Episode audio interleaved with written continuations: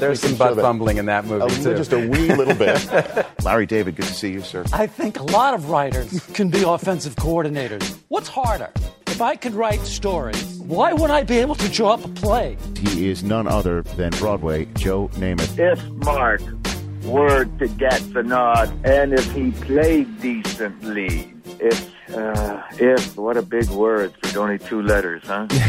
If- Bobby Cannavale. I told you my Derek Jeter story at Yankees. Atlanta for the World Series. Screaming, screaming, screaming. Nothing, nothing, nothing. He doesn't even look at me. Finally, last at bat, eighth inning. Jeter comes up. Derek! Just turn around, man! Just turn around! Finally, he like dumb. He does the thing with the weight. He's about to go up. He turns around. He looks at me. He goes, "Bro, I hear you." Hello, everyone, and thanks for joining us. I'm Richard Eisen.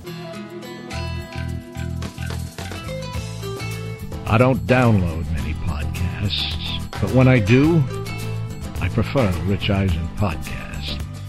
Here's your host, Rich Eisen.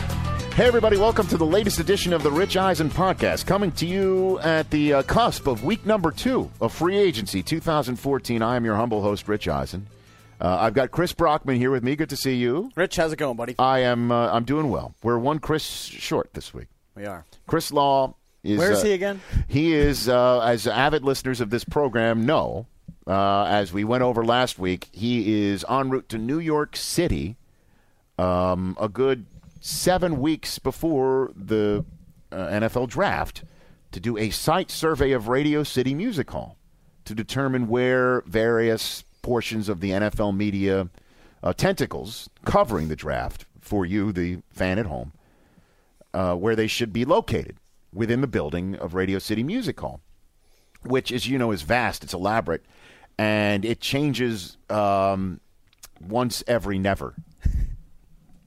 once every never. Yes. When did we determine the last time that uh, Radio City Music Um, Hall changed? Radio was- City Music Hall, Rich, uh, was built, I believe, in 1928. Okay. And ever since then, it's changed how? It was declared a city landmark uh, by the great state of New York City, Mm-hmm. Great city of New York, 1978. 1978. It was declared a landmark. which means, Sorry, it opened in 1932. right, 1932. So it means you can't, Can't touch it. you can't touch it.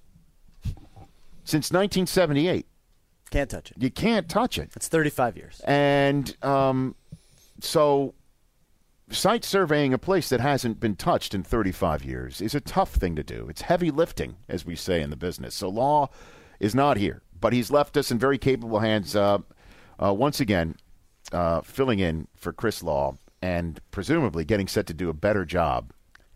It's our good friend Kave. How are you, Kave? What's going on, Rich? We have a we have a good show today. Oh, We have a great Mike Silver's coming on. Seth Meyers coming on. Seth Meyers, the host of. Late Night with Seth Meyers. Very exciting. See now, does does Law ever do I was that? just going to say, he, Kave got right into teeing up the guests. showed up Law. Law usually like would putter around and say something with a giant beard. You don't have a beard, so that's that's great. You're already That's doing better. you're already doing a better That's job. better. Well, it's it's good to see you, Kave. Thank you. And we do have a good show, as you pointed out. Uh, we'll talk uh, to Mike Silver about all the latest of of, of uh, free agency, which you know things can change every single minute. I do believe we opened up last week's show by saying that we're we're we're loath every time we, we post a new show Right. uh, during this time of year because usually when we post something, something major breaks and immediately dates the program.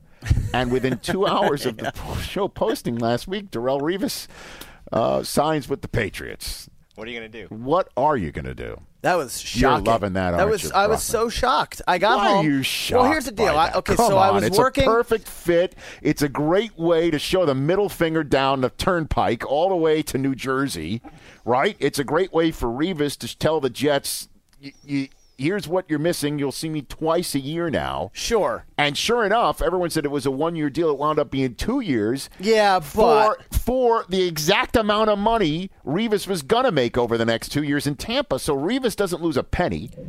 The the Patriots are, are going to save money based on, you know, uh, in a way. I mean, I'd rather, let's put it this way I'd rather spend the guaranteed dollars on Revis than Aqib Talib any day of the week.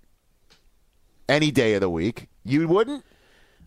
Look, You know Revis is going to be just fine, and you know Belichick's going to know exactly how to use him. hated losing, hated losing Talib, but here's the deal. Here are the facts. In the last two years, in the AFC Championship game, Talib got hurt, didn't finish the game. Do I think Revis is going to be great? Yes, I actually do. It's probably only going to be a one year because the second year the cap hit is 25 million.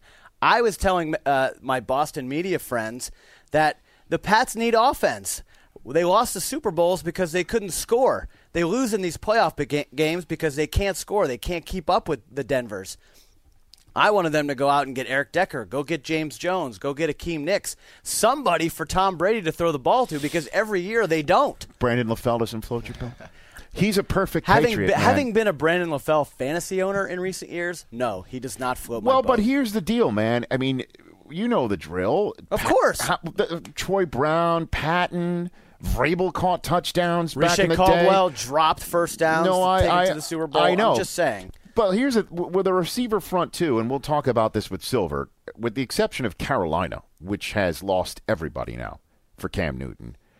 Um, anyone else on the receiver front, I'm not having an alarmist Well, it's been- aspect because because very quiet on the offensive free agent well, but front. hold on. You take a, uh, having seen them in person at the combine, the receiving crew this year is stupid. You can get yourself a playmaker third round, maybe fourth round of this draft. You can get yourself. I mean, Keenan Allen went deep in last year's Sure. draft. So receivers, I'm not terribly concerned about. The Patriots could go ahead and get themselves a stud, and you're fine. Well, okay, and you're fine. Right. with LaFell or whatever. Revis and Browner. Because I love Browner. be- take those two guys and put them in that secondary, and if you can do the Revis, if Revis Island can do his usual thing, right, and take Demaryius Thomas off the board, Browner and somebody other people can take Julius Thomas off the board, erase those guys. You you you're going to beat Denver. But it still doesn't matter if you can't get pressure on the quarterback, which the Patriots have really not been able to do in recent years. Hmm. And Denver went ahead and got a bunch of Who, boy- defensive people. Boy, did they. I, I just don't know if that's going to be the winner and champion, though. I so just the, don't the, know. The splash really didn't do it for you. I don't like teams that do free agent splashes. I like teams that go and, and cherry pick every now and then. I, that's why I thought the Peppers signing for Green Bay was great. And you So know the you think Jets, Peppers the Jets, the Jets have for the held back. They went and splashed with Decker. But do you think Peppers has more left than Ware, even though he's I two years older? no earthly idea. Yeah. And Jared Allen, as we're taping this right now, he's still out there. Um, Ian Rapoport reporting that he met with Dallas, met with Seattle, and is weighing his options, which could be uh, take more visits, go home and do nothing, tap out and be done with your career, or sign with Dallas or Seattle. Now, with all due respect to Dallas, I have no idea why Jared Allen wouldn't run to the Pacific Northwest and sign with them. Because right now Seattle has has all of it. They they got everything, and if Allen wants a ring before he goes, there's a handful of teams that you could go and sign with right now. You got a chance that right now you know you've got a chance to win a ring next year. Denver, New England, Seattle, San Francisco. Those are the four that you sign with right now. You know you've got a chance to win a ring. Now, there are others that clearly can put it all together and join that group. You take the division winners from last year, you take um, any other team that you think is on the cusp. You take any of those teams, and you could you can have an opportunity with that. But you take you take a look at New England and those three those those four teams that I mentioned, you know you got a chance. You know you got a chance. So I would go Jared Allen. I don't know why he wouldn't go to Seattle, but I'm not in his head. But let's uh, let's talk quickly uh, before we get Silver on the phone of some teams that I, I've I've been impressed with in free agency. And uh, you know one of them is is Jacksonville. Yeah? Yeah. Do you see the guys that Jacksonville has signed on defense? Hmm. That it, you know, whatever Gus Bradley is cooking up, people are buying. I, I think you're right. I think guys like playing for him. And well, I mean, and it's quiet clearly because nobody really pays attention to them. In and that's do- done with all due respect. But they re-signed Babin, right? They re-signed Will Blackmon. They they went ahead and got Red Bryant, Chris Clemons, Ziggy Hood. Yep. Those are three guys on that defensive line. And Bradley comes from Seattle. Bryant and Clemons have come from there. So he's bringing in people who are fresh off of a championship team to bring in something into that locker room to perhaps show the way for a lot of the young kids that they have there. And I I'm a fan of of Toby Gerhart's as well with MJD. Do you think MJD is finished No. as a Jaguar? No, Okay. no. No, no, as a Jaguar. No. Okay. No. He's under contract there and you know I don't I don't think he's at all. I mean, no, he's not. I mean, he's unsigned. He's unsigned. Right, he's not under contract there. He's unsigned. I mean, he's. I, I don't know. I don't think so. Do you think they still go quarterback with the number three pick, even though they're bringing back Chad Henne on a two-year deal? Yes, there's still a question about that. Yeah. You get the right mix there, and you get MJD back in the mix, which I think they're going to do. I, I I like it. I like what they've done. I mean, that's just one team that that just you know I throw out there. The, Sure. Col- the Colts going to getting Hakeem Nicks. I like move. that move. Um, you know, re-signing Vontae Davis, our friend Pat McAfee, Ahmad Bradshaw getting back there. Picked up Arthur Jones. That's huge. I, there's a lot of people down on D'Qwell Jackson, though.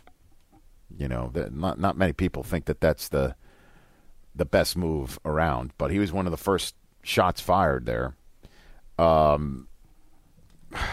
Vontae Davis. I I I I, I like Philadelphia's maneuvers as well. Um, re-signing Maclin, going ahead and getting Jenkins, Malcolm Jenkins. I liked him, but the the one guy that just you know screams out to to everybody was was going ahead and getting Sproles, Backfield is loaded. putting now. him in space. Oh my lord! How do you stop them? That's a good one. I, I like them. I like what the Bucs have done.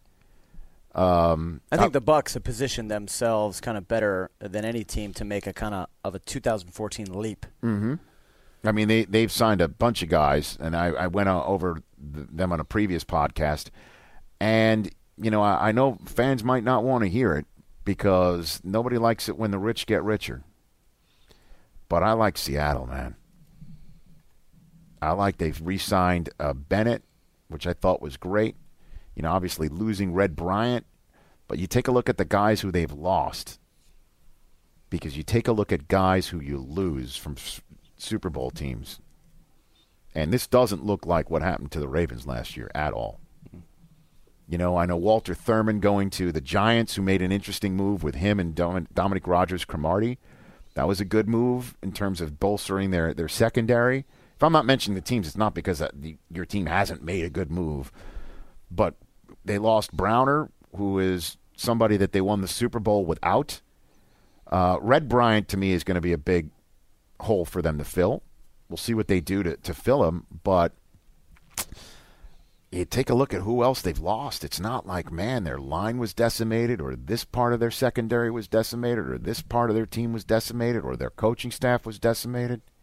And you know they're going to draft somebody that's going to be useful because they're the kings of the fifth, sixth, seventh round picks. and if you still have number three and you still have number 24, I think for Seattle you're in great shape. Percy Twenty Harvin. five too. Yep. And Don't forget, don't forget um, Earl Thomas. He's the defensive player of the year in many people's minds. Percy didn't even play last year. And they may re-sign Sidney Rice. Man, oh man.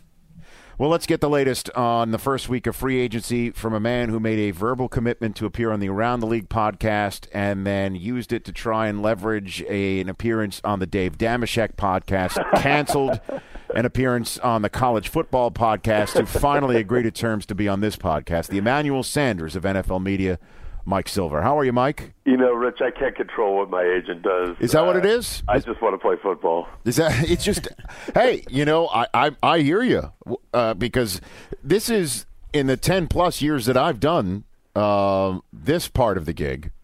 This is the the most bizarre first week of free agency from uh, Saffold being signed and then uh, told uh, you failed a physical. Um, the Raiders having turned it around since then on the free agency front, which we'll discuss. But then you've got the whole business with Emmanuel Sanders. What what in the world happened there, Mike? Yeah, I'm not sure. I, I, I feel like uh, there are a lot of unwritten rules when it comes to NFL practices, and when one of those rules gets broken, it, it's really weird because let's take the uh, infamous Schiano Tom Coughlin kneel down thing. There's no rule that says you can't try to blow up a kneel down play. Uh, Greg Schiano is absolutely, by the letter of the law, within his rights to say, "Hey, we're going to try to win," and uh, sorry you guys don't like it. Protect your quarterback better, or or don't kneel down. Uh, uh, you know, many people criticized him for it, and there may have been a fallout that transcended what he was trying to accomplish. But it's not like he broke any law. Um, you know, some general managers believe that if you've got a guy on your practice squad and another GM comes and and raids that squad and and takes the guy when he didn't give you a courtesy call or uh you know some people remember that and store it up and those become feuds and and you know we saw didn't we see on draft day a few years back a trade that one team thought they had completed That was and the Ravens. didn't That was the Ravens. That was- yes, so it was the Ravens, right? and the Bears, the Ravens and the Bears, and it, that involved Carimi, I think. And yeah. it- there's all uh, the Bear Jew. It turned out The Bear was, was his nickname. And any any chance to reference the glorious bastard Yes. in any context, I am just. I know that's it, because you are one, Mike. We all know that. Well, I I, just I I can't lie. We all have our weaknesses.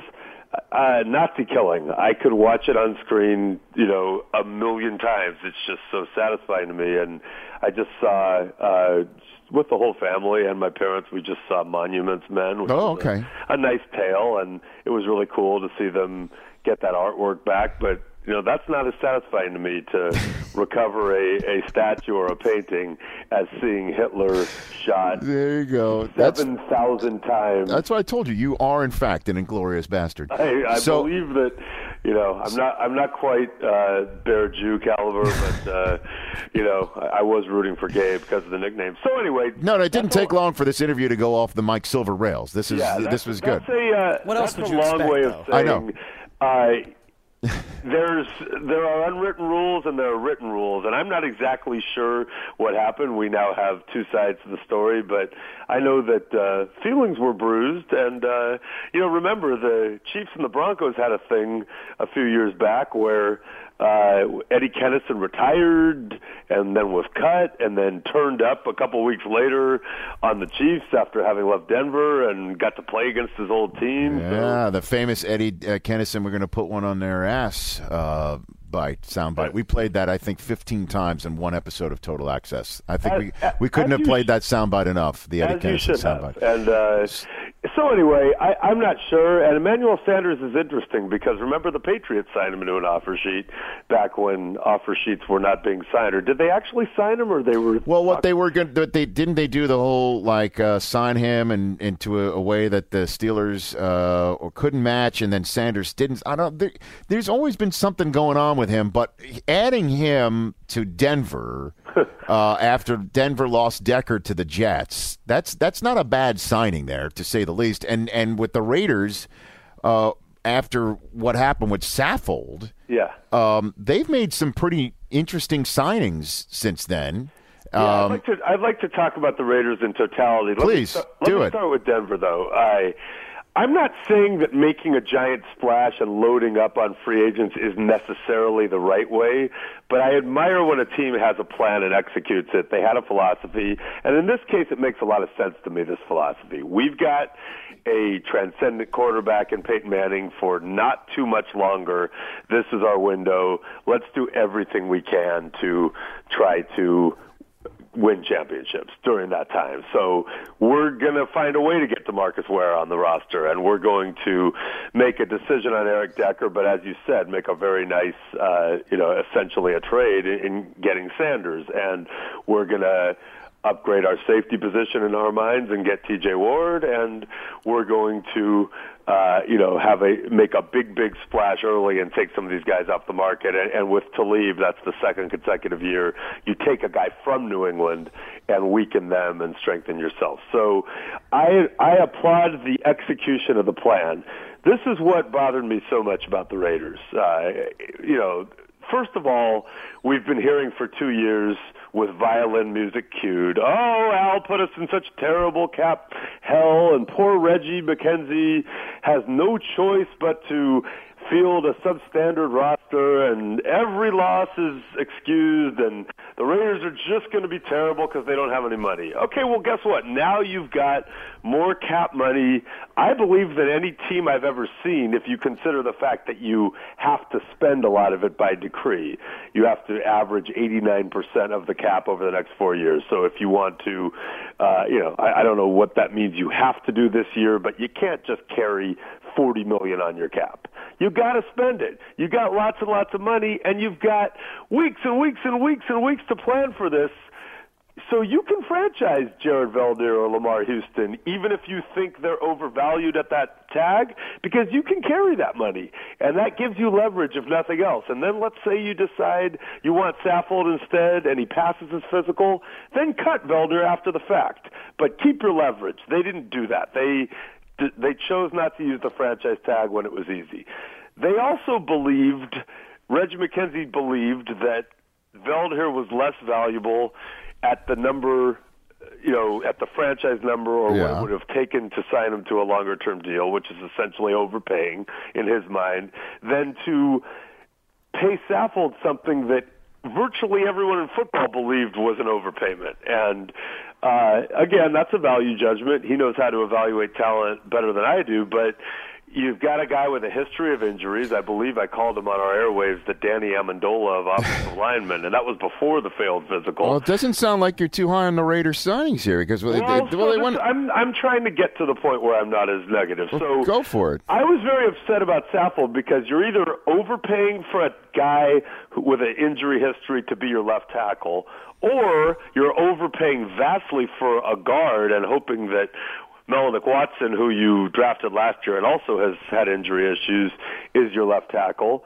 Uh, possibly you draft one too, and or you're, uh, you know, and and I can see why buyer's remorse might have set in for Mark Davis, who uh, they drafted DJ Hayden immediately. He had surgery, also had some injury, health scare issues, obviously in his past. And remember, didn't just draft DJ Hayden. They were 10 seconds away from taking him third overall before the Dolphins finally agreed to the trade where they moved up to get Dion Jordan. And, and taking him third overall would have been laughed at in NFL circles, not because people thought he could play, but just because nobody else valued him that high. So I thought the Raiders should have had a plan coming out of the box. They could have used those three days, if nothing else, leading up to decide, okay, if it's not Veldheer and it is Saffold, maybe we maintain leverage with Veldheer until we're satisfied with the physical. Or maybe we, you know, want to go out and this guy. Or, like the Broncos, maybe you change the plan when a Ware or a Talib is there for the taking all of a sudden, and you believe, you know what, we like this guy better. I didn't see any of that. I saw a kind of passive, hey, I came from the Ted Thompson school, uh, you know, we're just going to sit back with our 60 million. And I could see how that was really frustrating to Raider fans, especially when the Saffold thing blew up. Now, since then, they have signed a lot of people. And I guess I have two responses to this the negative and the positive. The negative is, you know, like when you're rooting for an NBA team and they're terrible, and there's a guy averaging 23 points a game, and you don't know if he's any good because I'm a Knick fan, so that, does that Right. does that answer your question?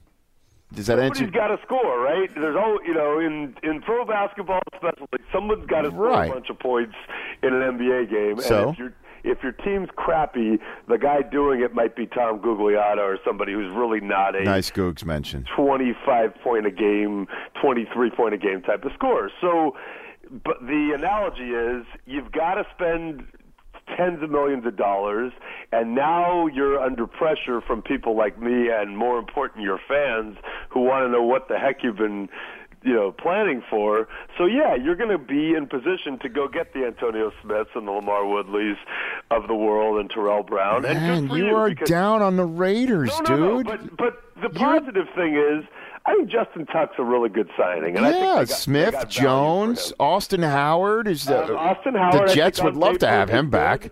And I, and and I, I like the James Jones signing too. Now I, I would have liked to see a slot guy too, an Edelman or a, uh Sanders, but uh, James Jones I think is a good value signing, and uh, you know, so I want to be a little more positive. I just don't want people to equate, oh, we spent the money finally with wow, Reggie rebounded. I think he rebounded by getting a couple of really good players who've won Super Bowls in, in Jones and Tuck. There's potential for guys like Howard and Booth and uh, and Woodley and Smith to also be good. But I also remember sitting uh, with Daniel Jeremiah on the set when the Tuck and Woodley signings were playing out, and he said, "Well, the next guy they need to sign is Doc Brown and his DeLorean because this is a much better uh, move four or five years ago if you can go back in time." So I know there are people in the NFL skeptical. My larger point on the Raiders overall is I don't think Reggie came out with a, a real plan given the context. I think that whole Ted Thompson sit back and build through the draft thing is a nice luxury when you've got Brett Favre or Aaron Rodgers Yeah. and you can fill in blanks. But if Reggie McKenzie doesn't recognize the sense of urgency or didn't going into this free agency, he's missing a good game because he's not going to get a fourth year if they don't field a, a much better team. Next You made a good point with the Broncos that for the second straight year they went ahead and took somebody from the from the Patriots and improved their team. Welker last year, and a lot of people were wondering, you know, why the Patriots would do that. Certainly, when they uh, filled the Welker hole with a guy in Amendola, that uh, left a lot of people wanting and wondering. And then we saw Amendola was definitely not Welker in that offense this year. That said, losing Talib is one thing replacing him with Revis and Brandon Browner, that's not an Amendola plugging the hole, Mike. That was, as Brockman and I discussed at the top of the show, with, because he's a, a total masshole.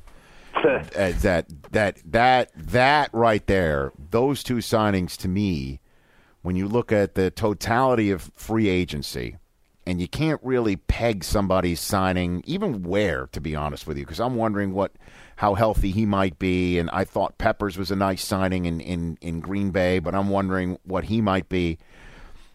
Revis and Browner, those two guys are the difference making signings in my mind. I know I- Byrd I is think- one in New I Orleans, think but you need. I think you need Doc Brown again for Browner. I don't know about that. I don't believe the Browner we saw last season was anything close to the Browner who made the Pro Bowl. But and- but Mike, how many times have we seen Belichick take somebody from Antowain Smith? You want to Yeah. go back? You want to go back ten years running running backs, and uh, you know you, you take so many guys. Yeah, but I Dillon, think Rodney Brown is Harrison, more Rodney- like Vrabel, or, or Junior Haynesworth. Seau. I, I, I think a lot of. I think it's fair. There are a lot of people in the Seahawk organization who were ready to move on even before the suspension. They thought, you know what, Maxwell's better, Thurman's better. We don't think he can run the way he used to. But but I, you know, they could be wrong. I could be wrong. Let's let's go back though to your larger point. Uh, yeah, Revis obviously, even if you just take Browner out of it, a phenomenal bounce back, and it's going to make them better. I feel like the Patriots were almost shamed into finally entering the arms race, and from the, as you mentioned, mass hole perspective, that's a good thing because think about it, you know, from Tom Brady's perspective. Twice he has given back market value dollars ostensibly because they wanted to have more money to maneuver under the cap. The first time his BFF Deion Branch uh, ended up in Seattle, arguably cost them a, a shot at the Super Bowl in 06 when they lost to the Colts in that close championship game, and uh, he was not thrilled. Uh, and then last year, his BFF and favorite target. It played out yet again with Welker. But imagine the indignity. Now Welker goes to the Broncos and is on the field, in fact, injuring your best corner during a game in which the Broncos win the AFC and the Patriots, who uh, have the aforementioned Danny Amendola do not, and uh, that's pretty pretty frustrating because you know, we can talk about the Patriot way and Bill Belichick and all that, and it's all true. But without Tom Brady, I'm not sure it quite has the same luster unless you get a new Tom Brady. Let's assume that you can't. Uh, you've got a, a short window too, and and if the Broncos are loading up and uh, entering this arms race, you might want to think about uh, getting in. And so I think when they lost to Talib to the Broncos, and it was just so clear that it was so one-sided, I think then the Patriots said, okay, you know what? If nothing else, we got to get Revis for one year and just see. In our in our, in our final uh, moments in regards to this uh, conversation, uh, Mike, let's turn our attention to two teams that uh, people are scratching their head over. Uh, with the Jets are one of them. Yeah. Now, now Decker was a good signing, I, I believe. Um, they didn't break the bank. They they have a ton of cap space, and clearly they're gonna they're they're not done on the on the wide receiver front. They absolutely need to get some help for Geno Smith and whoever they might bring in once they finally do cut Sanchez on the 25th of March because they're not going to pay him two million dollars signing uh, the roster bonus. So at some point Sanchez is in all that stuff's going to come off the books too. So um, the, where everyone in New York's reading into the fact that Rex covets cornerbacks. They cut Cromartie. They lose out on Alterraun Verner. They go ahead and, uh, you know, I don't know what happened with Revis. I don't know if he, they even had a remote chance at getting him or not. He, that didn't happen. He strolls off to New England. And then the Dominique Rodgers-Cromartie uh, of it all, they have him in the building, and all we're hearing is that the numbers that they gave Cromartie did not match the zeal that the head coach had for him in negotiation in, in conversations with the player and obviously within closed doors within that building. And he goes to the New York Giants and everyone's wondering again if John Idzik and Rex Ryan are on the same page. And what what Idzik's plan is does it include Rex Ryan moving forward if he's not getting the players at corner that the coach covets can you give us any insight as to what's going on with the Jets Well, I, I I understand your frustration as someone who cares about the Jets, and that's all a very very good read on the situation. I, I guess I would add these points. Um, unlike Reggie McKenzie, who has a Kool-Aid drinking media contingent for the most part covering him that believes somehow that he had no choice but to throw up his hands and field a crappy roster for two years and and could do no wrong. John Idzik is dealing with a much more skeptical media market where they are rightfully questioning what his plan was coming out of the gates and uh, whether he's executing it quickly, whether he is uh, kind of getting beat at the game, and and as you said, that's basically losing to the Patriots and the Giants, at least in terms of perception on big free agent moves, which is not going to play well on the back pages, nor should it. So that's that's the first thing. What you know, there's a possibility that, like Reggie McKenzie, in my opinion, he's a little slow off the draw and possibly drowning in this role. The second possibility, which is worse, is that uh, he doesn't want Rex, and he got stuck with them for another year because they did well enough, much like Dave Gettleman got stuck with Ron Rivera last year because Jerry Richardson kept him around, and he saw what happened there. Rivera coached his way out of danger, got a big extension. He's clearly not in charge, I, I believe, because Gettleman has since jettisoned Steve Smith, and by the way, anyone else who knows how to catch a football uh, from the roster for now. So, uh, you know, I don't know if the Panthers will ultimately sign some wide receivers, but that to me was a Gettleman I'm in charge move. So to bring it back to the Jets, maybe Idzik doesn't want to sign good players because he's feeling like he's stuck with Rex, and the best play would somehow be to let Rex have a worse season and then hire your own guy, which I also think is a dangerous way. Well, that, that's that's that's very Oliver Stonish because I mean you, you still have to win football games. You still have to you still have to, Well, you still got to get people in the I, I'm not saying it's that, but I think I could see why people would wonder. It's probably more along the lines of, you know what, um, I, I I'm not sure that we're completely in sync here on how we're going to do this.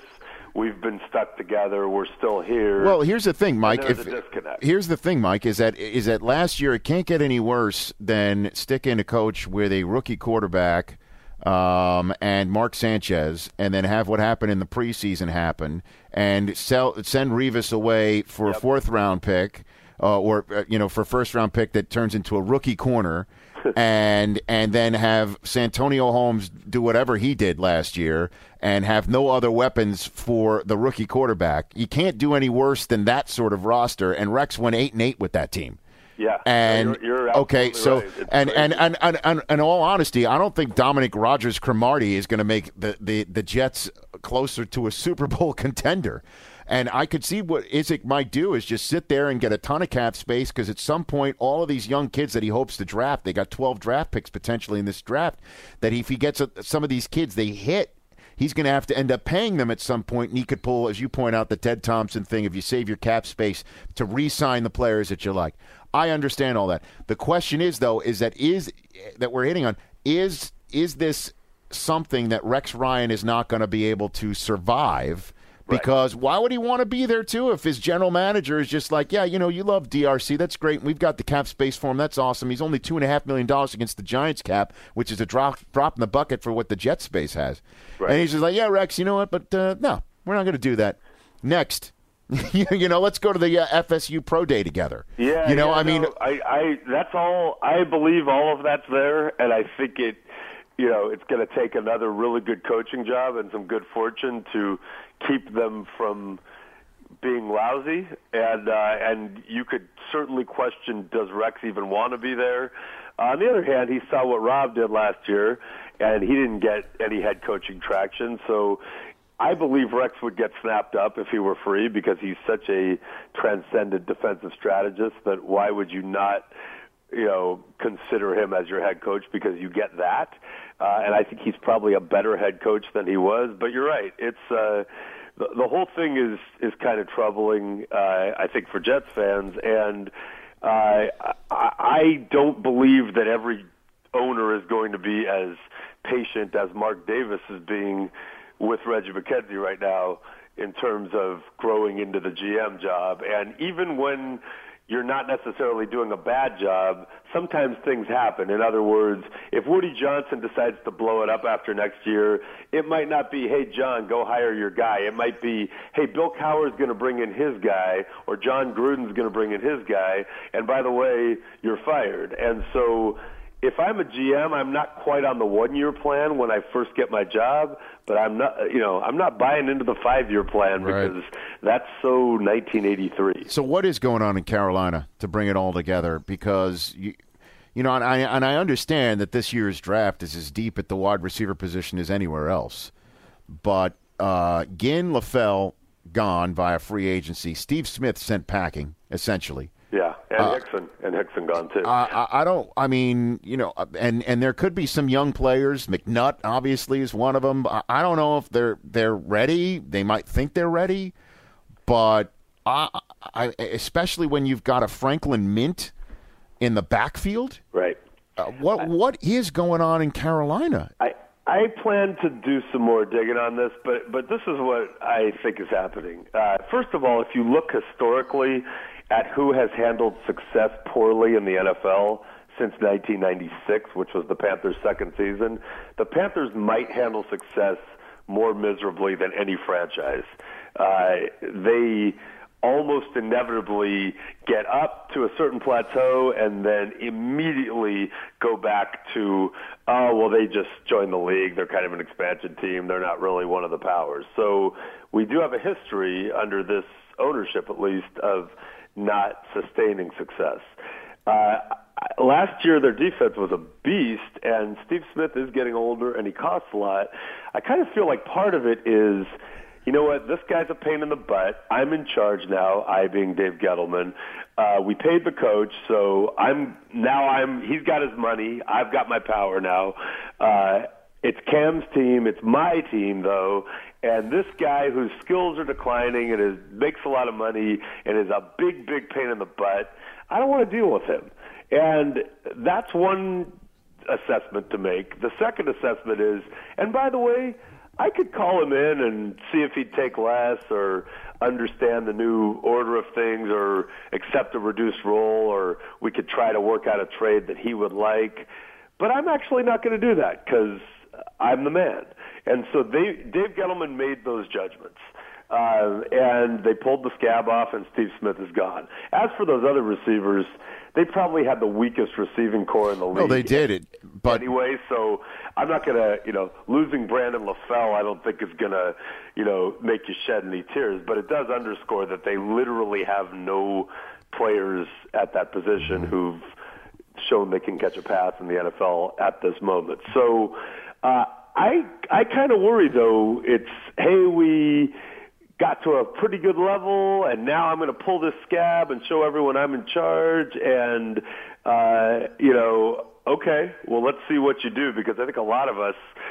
Knowing the natural order and ebb and flow of all things NFL every season would identify them early as a team that could potentially come back to the pack. Right. Uh, whereas Tampa, lurking in that division, and possibly Atlanta, sure seem like teams that could could bounce up. So uh, the other thing is you're going to do that and then sit on your hands in the free agency period when there were receivers there for the taking, including Hakeem Nicks, who seemed to want to be there. I'm not saying he right now is the answer either, but you could have had the James Joneses and the the Julian Edelmans and the Deckers in your sights. They didn't want any of them either, apparently. I enough. mean, and you'd So- think you'd need them to keep up with the Brees's points, uh, the Brees, the Brees point uh, extravaganza, Right. and whatever Matt Ryan's going to be able to put up. I mean, you just to feel like that. That's what you have to do. But I, I, that that's just a head scratcher. But again, as we said at the top of the show, it's it's about what you do with the draft and throughout the entirety of the next few months. And and I, I don't want to be too knee jerk over the first week. Uh, before I do let you go, uh, Jim Harbaugh doing uh, push-ups with a walrus. Does that mean that everything's hunky dory uh, for him in San Francisco, or or did you just hear that Trent Baalke was going to do it and he had to do it? Or, or Um, did they trade for Blaine Gabbert? yes, was, right. Was, was Baalke's trade for Blaine Gabbert simply a way of making Harbaugh uncomfortable? Like, you're such a quarterback guru? Coach this guy. Um, Yeah. uh, You know, look, I will say this about Jim. Uh, and I've been harder on him for this than anyone because I consider him a friend and we go way, way back. And I've seen the push ups with a walrus side of him many times in social settings, and I like that. And I felt like that was gone for the most part during the first you know, mostly three years of his time as an NFL head coach, and, it bummed me out because I thought the the push up with a walrus Harbaugh was a good thing that people would actually warm to, and it always seemed to be about. I'll beat this walrus in this competition, and by the way, I'm not. I'm going to take on every sea otter as well and beat him. It's like, whoa, easy, buddy. You've made it. You're a great coach in a great situation. I felt like the last few months that the old Jim is coming back. I thought, you know, when he was goofing on his pleated khaki pants and his wife's wife's aversion to them, uh, I thought the way he handled the loss in Seattle, uh, which was obviously a crushing defeat, but he really seemed to have a lot of perspective and dignity afterwards. And in general, I have felt like the old Jim is coming back, and he doesn't have to do that to please me. He's obviously a great, great coach, and it doesn't matter what I say. But I think in general, people will warm to that. So I'm not sure how the situation at San Francisco will play out, and it could turn really bad. Uh, I hope it doesn't, but as long as we're seeing more of that side of him, I think in general he's going to be set up for a really, really good 15 or 20 years at, at doing this. All right, Michael. Thanks for the time. We appreciate it. Thanks a lot, Rich. You bet. That is Mike Silver here on the Rich Eisen podcast. Mike Silver, everybody. As only Mike Silver can. Some of those references. They serve. They're very interesting. Yeah. Um, that was a, again a, a Ron Burgundy type moment, right? Where where he's at SeaWorld, Right. Jim Harbaugh, and just getting down and doing push-ups with a walrus. I thought the biggest upset of that clip was that he was wearing shorts. I know. Where He was the khakis? No khaki, no black sweatshirt, cleats. no uh, magic marker. You know, sharpie around the, Yeah. the neck. I thought that's the way it was every day. That's what I thought too. I thought I was disappointed there were no khakis on the actual On the walrus? mammal. Oh, yeah, yeah. yeah, yeah. Yeah. That is a mammal, right? A walrus is a mammal. Walrus is a mammal. Yeah. That's correct. Correct. Yes. Can we get you? Is that the next? So you said you don't want to run the forty I in don't- case haven't it said jumps that. the shark. Well, you don't want it to jump the shark. Correct. And I so don't want it to jump the walrus either. people are presuming maybe you had your walk off moment with the five point nine eight. People are afraid. Is this the next level for you, Rich? what, Is doing push-ups? doing with, with combine sea, sea, events, Sea mam- sea, uh, combine events versus other types of mammals? No, no one wants to see me do that. I don't think anybody wants to see me three cone it. Nobody. You don't want a three. Nobody vertex. No, I don't need a vertex. or no, something? no. Oh, you, oh, you mean against animals? That's what I mean. You do combine events versus other animals. That's that's next level. We can cross promotion with the Animal Planet. Okay. I don't know. And uh, like I'm like spit- bring- I'm spitballing you, here. You certainly are. I mean, Indy has to have a zoo, right?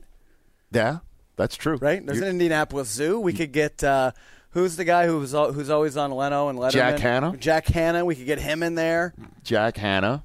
and he can supervise. You know, the animals doing the three cone and the forty. And This is the silly season yeah. right now to come up with this sort of insanity. It's the non-playing season. That's correct, Cave. Why don't you try it? Would you do a new open for us while Law's gone? Would You you, do that if I gave Are you you the not time fond codes? of the open? No, I'm very fond of it. We it's just, like a fresh open. it's old. Needs to be It's updated. old, Since- and since- and Law's just like. uh, let's get let's get into this with him not here. Okay. How busy is Chris Law? He's busy. I'll Okay. tell you. He, he's in You're New there. You're there in the pit. He's pit. busy. Oh, I know Yeah. where he. where- No, Yeah. he said at the top he's in Yeah. New York. We know So- that he's doing a site survey of a place that hasn't changed since 1928.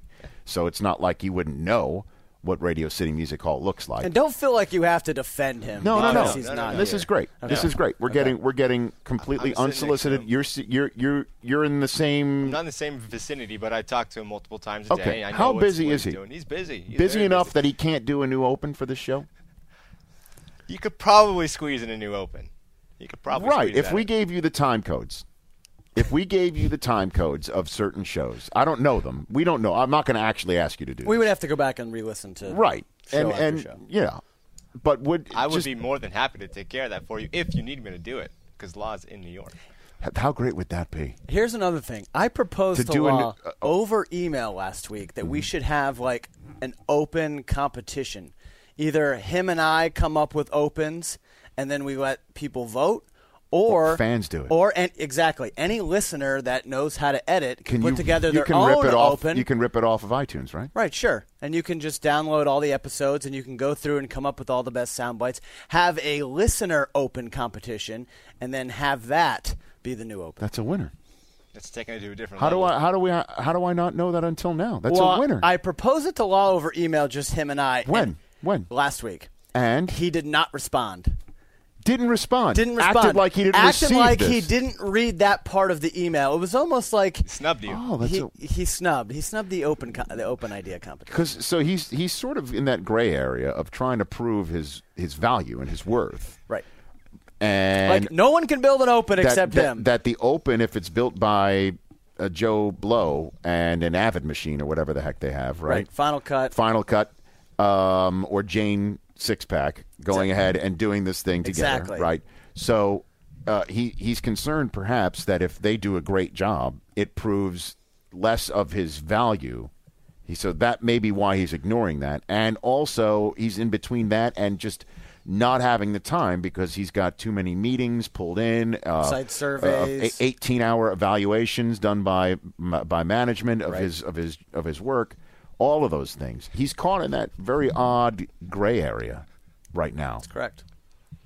So we should either have compassion for him or push the pedal to this metal even more. And I'm prone to doing that. Well, I mean- as opposed to having some compassion for, for our guy, especially since um, one listener of this podcast tweeted at Chris and you, I believe, too, Brockman, that I've been too tough on him lately, Someone did. calling me Richie Incognito. yeah. they forgot the N They forgot the end. the first N in, in incognito. Right. So I was Richie Incognito. And I don't believe I'm. am am I that tough? And that- I mean, pro- I'm, I'm, I'm definitely busting stones. That There's no prompted me to add. Does that make me pouncy? That makes you. That makes you pouncy. I'm pouncy in this are. situation because I'm co- sort of. You are on. pouncy. I think everyone knows that You're it's- you're more Chris. I'm mo- more. you're more Chris, Chris Pouncey. I think everyone knows it's in good fun. Correct. Yes, it is in good fun. But I like the idea of having listeners do this. I do too. So let's do that. And then what can they do? Can they link it somewhere on Twitter? Well, I mean, how do we um, receive the, the I was almost thinking we create a show Gmail account and maybe people can email it to us. Oh. Just email us the file. and Is we'll there play it is and there see. is there uh, a, a policy that we don't we can't do that? I am not sure. Not that You I know, like of. we are totally spitballing. we, we really are. Like I could just create a Gmail account right now. What, what should we call Well, it? Well, let's make sure that we this is something that that's not. Uh, I, I, I'm just Well, wondering. if, people like, submit videos for the Run Rich Run, and that becomes NFL property. I guess we, we could put the disclaimer saying if you email us this file, it becomes property of NFL Media. Mm-hmm. Cave, thoughts? It's always better to have options. If you have multiple well, here's options. what we're going to do. Here's what we're going to do, because I'm off next week. I don't know if you guys are going to do a podcast. We'll probably- absence. we'll probably All right. do one. So, th- everybody who's listening to this right now, you've got a week. Go use the entire library of the show. We prefer it to be somewhat recent, right? Somewhat in the last six months or so. Well, I mean, in the last six months, if you go back six months, you're already in the middle of the playing season, which is also this open, right? That we currently have. Well, Damon's in it, right? I mean, it's it's oh yeah, it's Damon's old in it. So it, well, I think Damon was which is probably the August. last. He was That's- August. That's the end of so, August. Okay, so let's use let's use some from from September to now, to now. Go to our library. Sixty seconds. sixty seconds. 60 seconds and make your open because Law's too busy. He is I a mean, busy right guy. now he's probably going around Radio City Music Hall and noticing everything is still the same from last year because it's a landmark building and can't be touched. Right? It is. The sight lines are as they were when Warren Harding was in office. right? He's, Exactly the he's noticing all of this stuff Yep. and he's very busy doing all of that. And uh, he, or let's be honest, he's probably on go-go on whatever flight he's on right now. I think he's. I think he's en route from Philadelphia okay, to New York. so he's too busy doing this. So why don't we have the listeners do this? I like this idea. I love this idea. Can the we get a- listeners, you folks, you and we will give you props. We'll give you props, and we'll swap them out every every time we do one. Every right? week we could potentially and have can- a new open. Correct. So do you want him to email to us at our NFL Well, account? no. Here's what we're going to do. Here's what we're going to do. What we're going to do is is just ha- everybody go out and edit them okay. and hold your powder. Just hang on to the open. And then when you're back in two weeks, no, and then when next week, if you guys do a show, okay. after law can determine how best, because we don't need people in the legal department. I, I, I may be wrong, but also, you know, it may be just like so you're going ahead and creating a new email account outside of the NFL domain for an NFL show. Like, you know what I mean? Like, Okay, just, yeah. am I wrong? It just feel- seems like you. I feel there seems Open. it just seems to me that there might be somebody within the legal underpinning of this operation that might say, "Hold on a minute." I'm sure tomorrow when someone listens to this show, we'll get information. Okay, or that. but nobody listens to this show within the law. Wall. There's like five people. You can count on one hand of people within the walls of this operation who listen to this show. So, or at least uh, come up to me and actually give me feedback on it. Let's figure out. Okay. But in the meantime, everybody who's out there, uh, go ahead and have your fun. Put an open together, and we'll start using yours. And and Chris Law will post them and we'll save him some time. We'll save him some time so he can come up with some more ideas for the NFL.com mock draft that's two months away. So we could clear his schedule a little bit. Am I too tough? Kave, am I too tough? You tell me if I'm too tough. You're it's not too- okay. no, no, you're not. Okay. I have several people tell me one Mm. of the favorite parts of the show is us getting on Chris Law. so, so I would say let's keep it up. By the way, that's me from Ghost Accounts tweeting you because it's my favorite part of the show. it's my favorite part of the show. Uh, oh, we miss you, all. Yeah, we do. We do. Um, I'm excited. Pleased to have back on the Rich Eisen podcast the man that you tune in to see every single uh, weeknight on NBC at 12:30 a.m. Eastern Time. The host of Late Night with Seth Meyers, the man himself. Seth Meyers. how are you, Seth? I'm good. It's glad I'm glad to be back on the show. I'm thrilled to have you back on this program. Um, uh, congratulations uh, on your new gig that uh, you're you're finishing up your first full month doing it. How how have you found being a late night television interviewer, host, raconteur, all of that good stuff. I've enjoyed it. You know, the nicest thing about it is getting to do a show every day. So, you know, as you see the things you wish you could do differently, you only have to wait 23 hours to sort of give it another shot, unlike obviously SNL where you have to wait a full week. Mm-hmm. Um, that's been nice. And also, I've really enjoyed talking to people. That was the part of it that I had the least experience with going in that has sort of been the most refreshing uh, delight. So, uh, moving forward, that's that's the thing I look most uh, I get more, most excited about day in and day out. Yeah, I mean th- that's that's what I like about my job too is talking to people. Um, and the the only thing is I'm not allowed to ask people how they feel. They, you know what I mean? Like there's Yeah. there's sort of in the sports like how does it how does it feel? You know, like that, that that's that's that's a cliche in my business. Unless they win a Super Bowl, you know, Right. then then you're allowed to do that, Seth. Yeah. you know what I mean? It's an There's not yeah, there's not a lot of feel I guess in sports reporting. There's, you're trying, you know, you try- you try and stay away from that sort of stuff. Sure, sure. But you had uh, Russ Wilson on your show, yeah, right? What a what a great guy he is. Uh, so impressed talking to him. And uh, we, I mean, ideally, we'll have as many athletes on as we can get. You know, obviously they are very busy people, but I find it fascinating to talk to them. I always liked it when they came and did SNL. You know, anecdotes.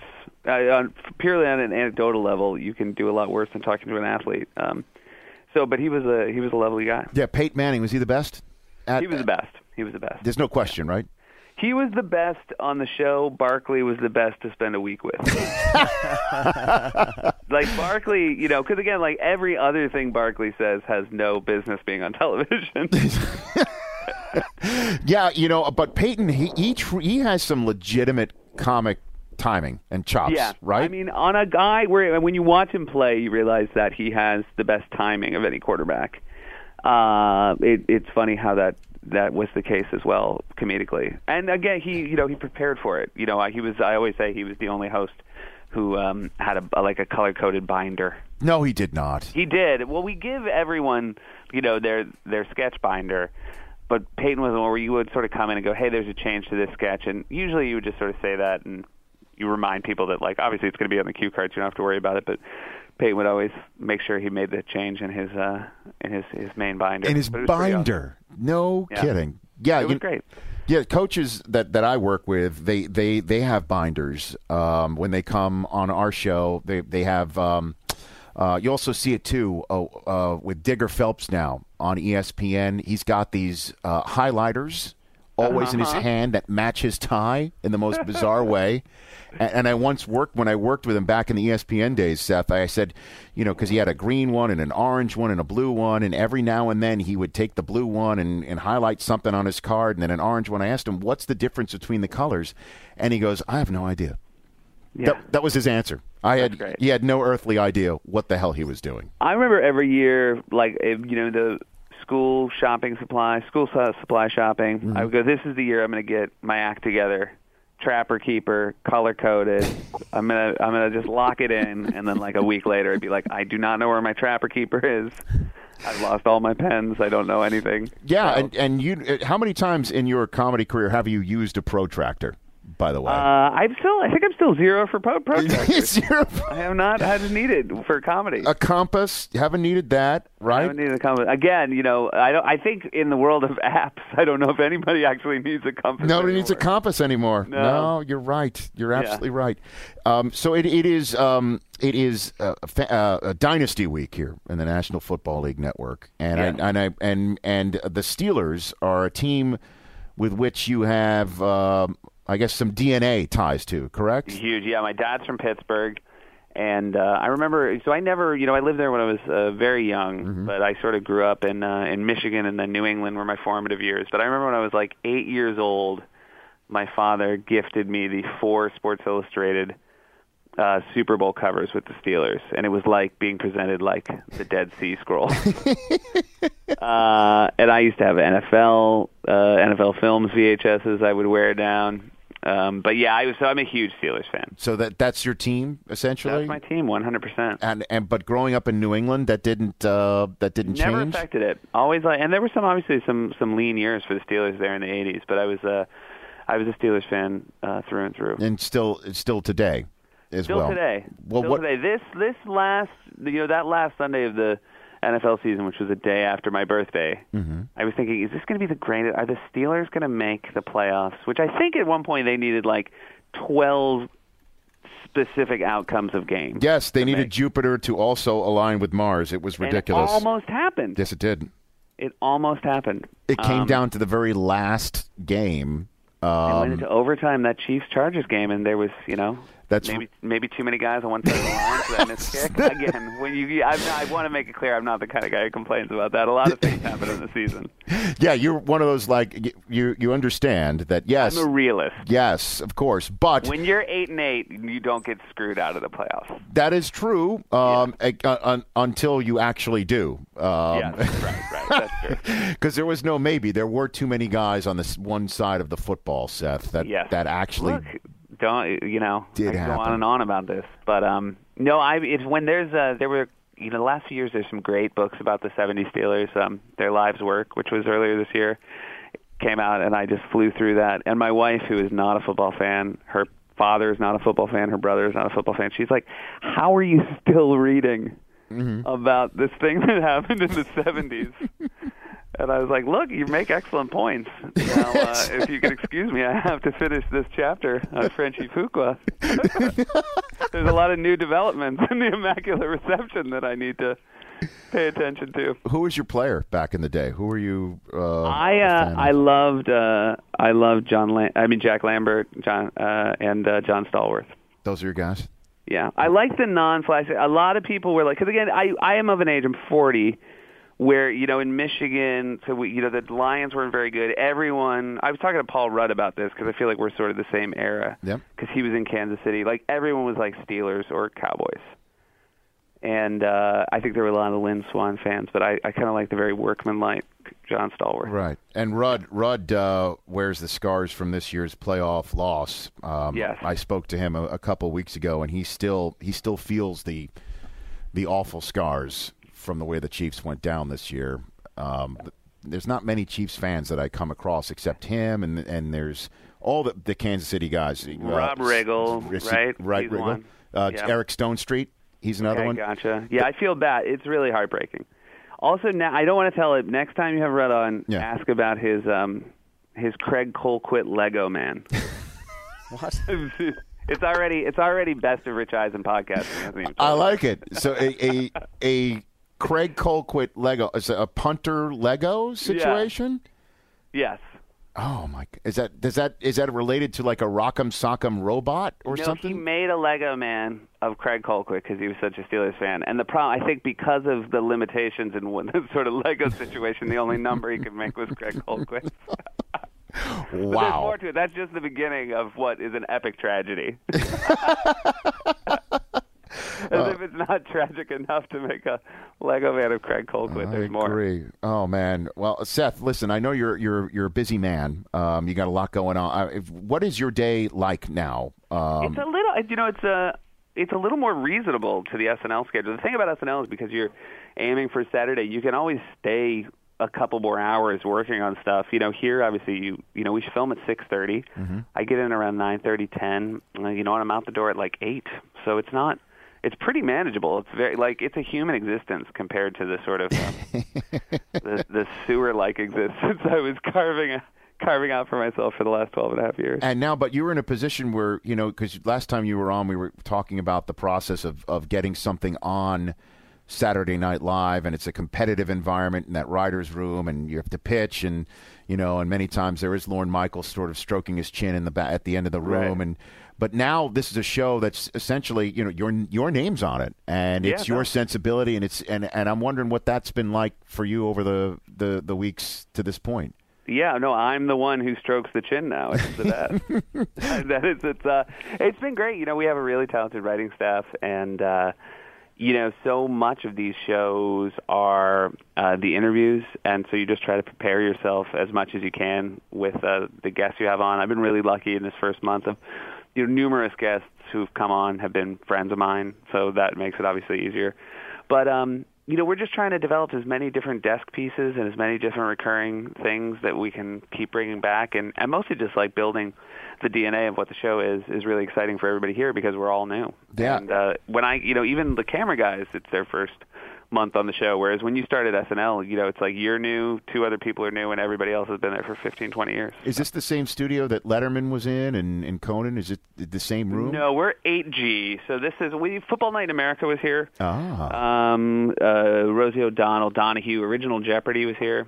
Um, but it's right down the hall from SNL because Jimmy's still down in the um in the Conan. Ah, I see. So, are you saying that Dan Patrick's Paul Mitchell hairspray can is potentially lying around? It's There are. They say on certain nights if the lighting's just right, you can see the Paul Mitchell trail across the cosmos. yes, sort of the, the Zephyr-like trail uh, Yeah. of Dan Patrick's. Yeah, because he's.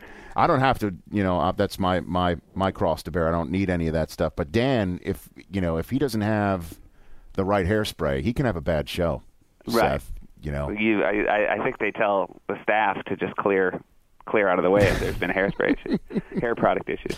Well, I look forward to coming on. I'm booked for uh, the night before the draft. I'm, out so there. excited you're coming on before the. I I will say it is crazy. I can't believe how much this last two weeks I'm reading about football. It is, it is a uh, year-round thing now. Yeah, that's that was the idea when they when, you know when they started NFL Network is just to have it nonstop, and You're the smartest guy in uh, in sports business. I'd like to you. think so. I appreciate that. I'm giving you full credit. I I, can't believe the NFL Network is. I did. I would did not. It sounded so crazy to me, and it is such a destination for me. It is uh, thrilling to hear that. Thank Yeah. you. Um, and yeah, like the free agency period, it's just it's crazy. And uh, at some point, somebody's going to do something stupid, and then that'll be on the front pages. And then that's well, the way the the NFL. great thing is we don't know yet, but like ten people have already done something really stupid. That's true, and we just we're don't. going to be like we're a year away from knowing what it was. We could talk about all of that um, on the, the night before. My wife's very excited because she's not only a fan of yours, but I, I'm told the guest before is Sarah Jessica Parker, which Oh, is very well Which done. my, my wife is that's that's that's that's her gal. That's it. This is a true story, and this, by the way, because again, I'm getting no no movement on my wife and the Steelers, but we are currently watching Sex and the City together from the beginning.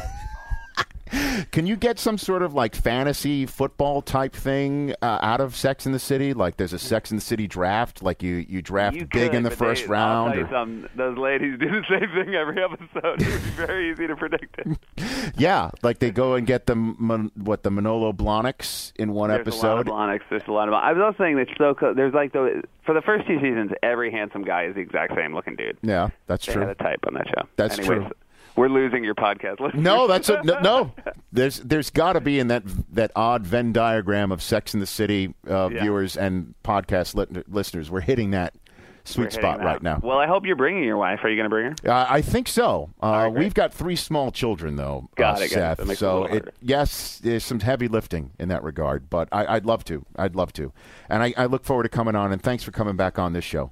I appreciate Uh, and it. I hope Dynasty Week uh, settles once and for all who the greatest dynasty in all of football. Well, uh, unfortunately for me, Seth, because you know I'm a pop culture freak, I initially thought that they meant the TV show Dynasty, Mm-hmm. like the Carrington family, um, and you know I almost went uh, Forsyth Mm-hmm.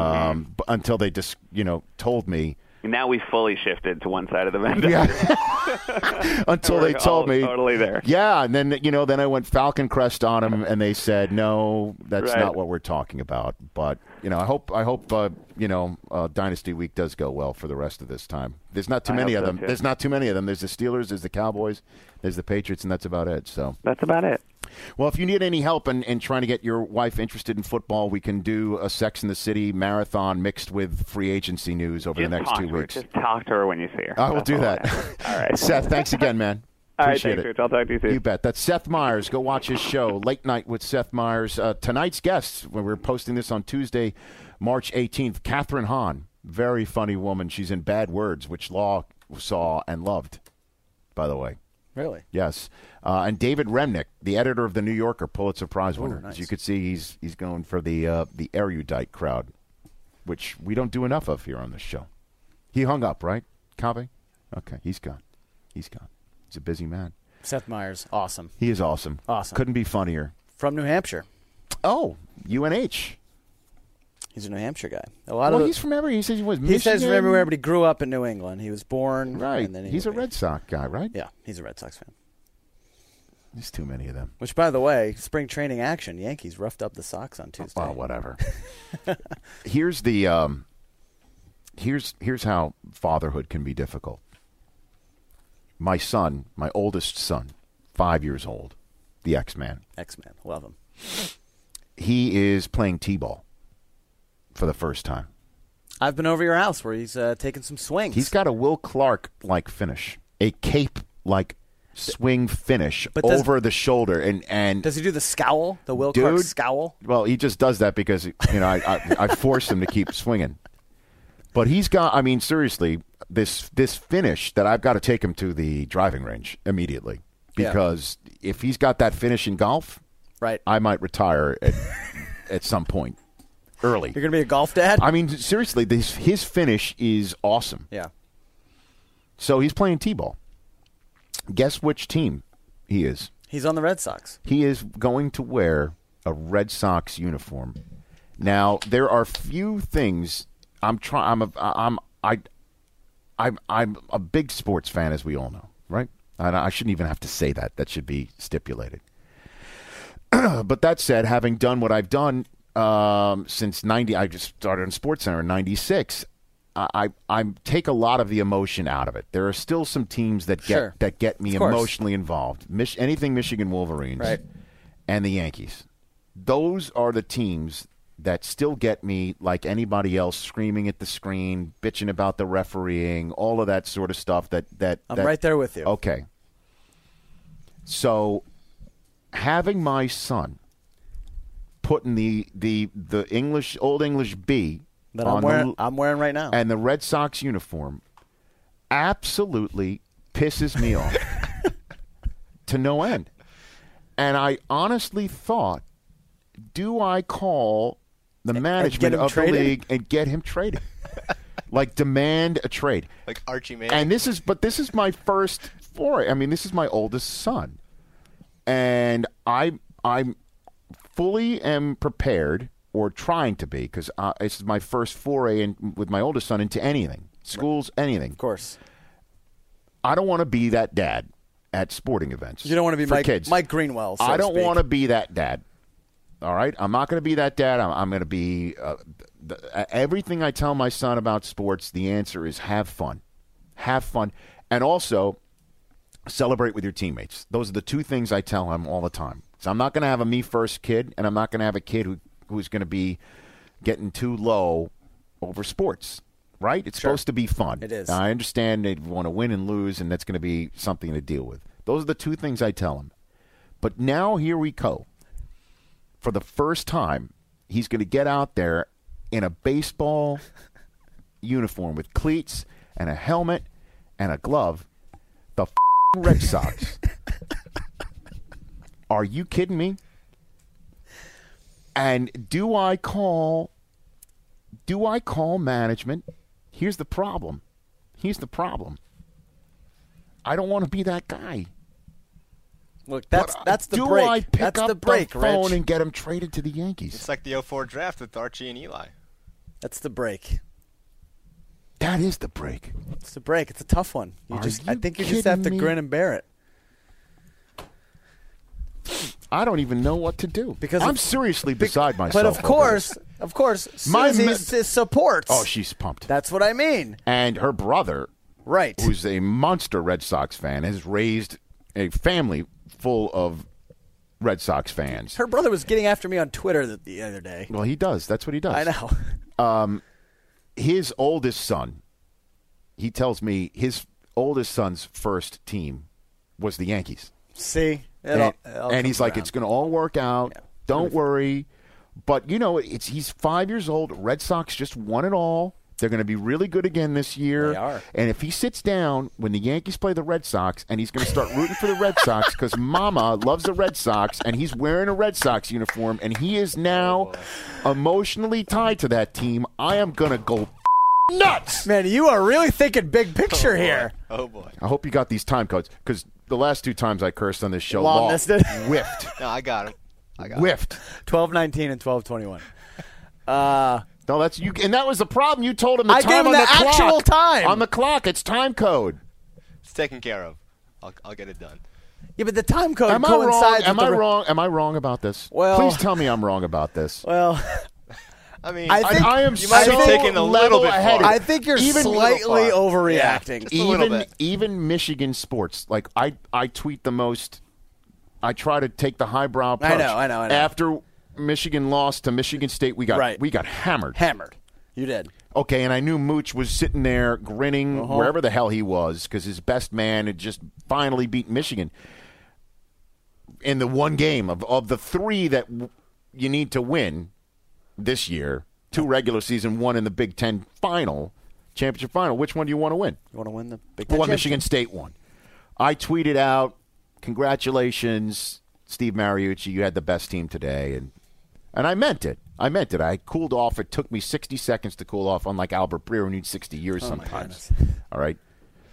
But the Yankees are a totally different story for me. I'm I'm nuts when it comes to this. Well, you mentioned Oliver Stone earlier when we were talking to Mike Silver. Yes. You're going a little Oliver Stone here, thinking that this could It is a- turn a Xander into a lifelong Red Sox fan. How I could- think you're getting a little carried away. you don't think it's possible? I just think you're getting. five is an impressionable age. I think you're just looking An a impressionable little too far ahead to the in an the impressionable age. Mom talks about the team all the time, which is her right. This is her child too. Okay.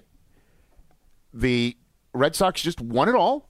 Five year olds like to be front runners now, and he's going to wear a Red Sox. I can't even. Do you know how I've been dreaming my entire life?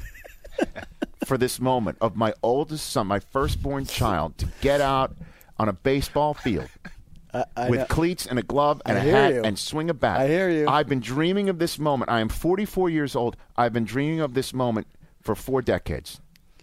And he's going to get out. I don't even want to think about. I mean, like, how do I pass along the pictures of my son in a Red Sox uniform? How do I do that? Here's what you do. How do I do it? You make him wear or encourage him to wear a Yankees shirt under his jersey, just so he knows who his first allegiance is. Buy him random Yankees gear here and there. But am Throw I? But am I still being that guy? As even, long that, as- look, even within my if- own if four you- if walls, you like shouldn't he have demanded his own? Shouldn't he have his own free will? Yeah, Am I but that, wrong? that is contradicting what you just previously said. I know that. I'm, I'm, do I not sound like a conflicted individual to you over the You do. last five But- minutes of this program? But, but when it comes to determining the, the favorite team of your kids, your kids really don't have free will unless they're actively rebelling against you.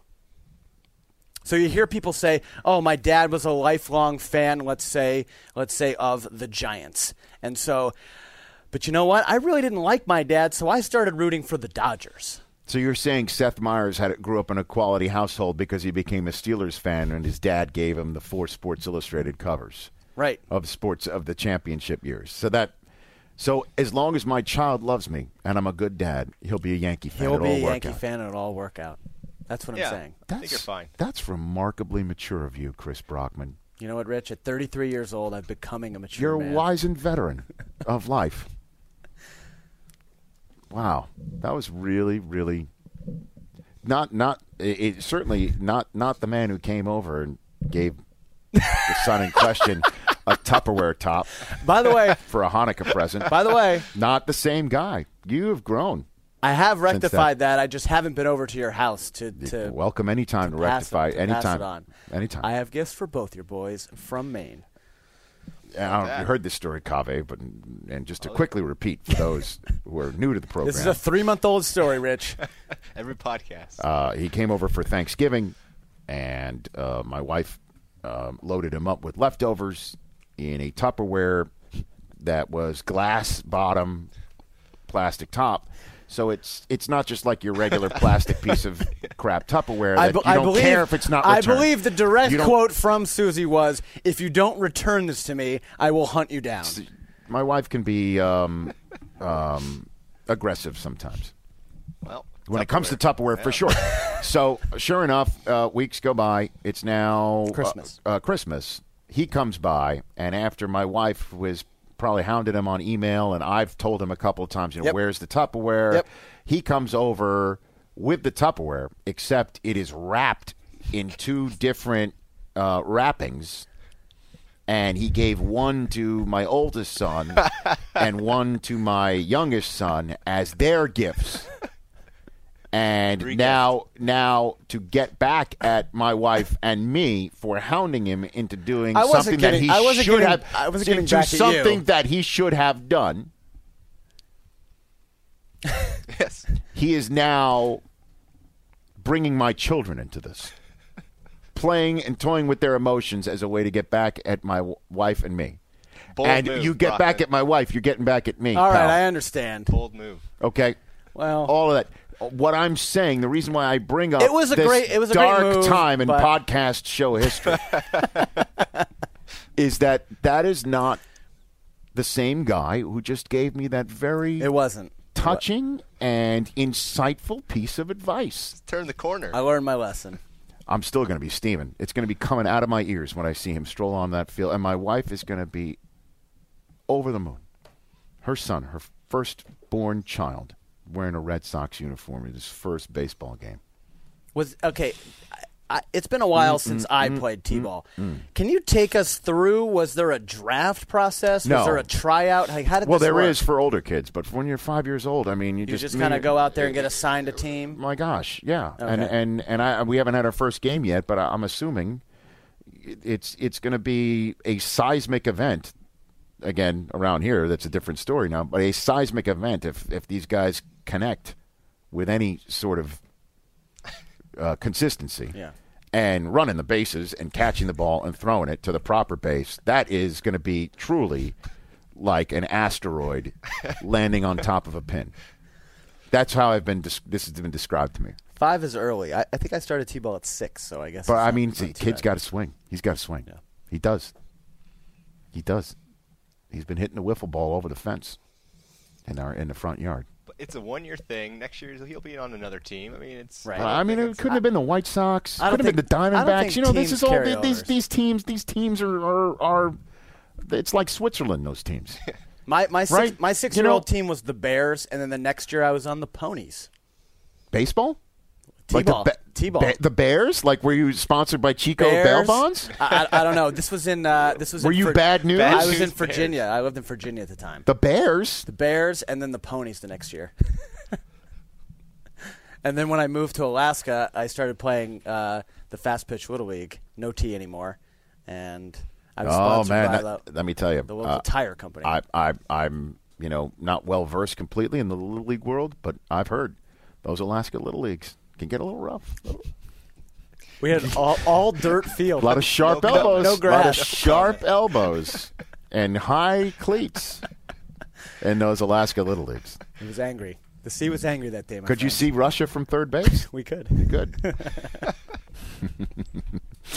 All right, fun show, guys. Uh, I want to thank Seth Meyers for coming on. Allison Smith, new to the NFL media booking team. Heyo. That's we, we give her an atta girl. Thank you, Allison. Yes.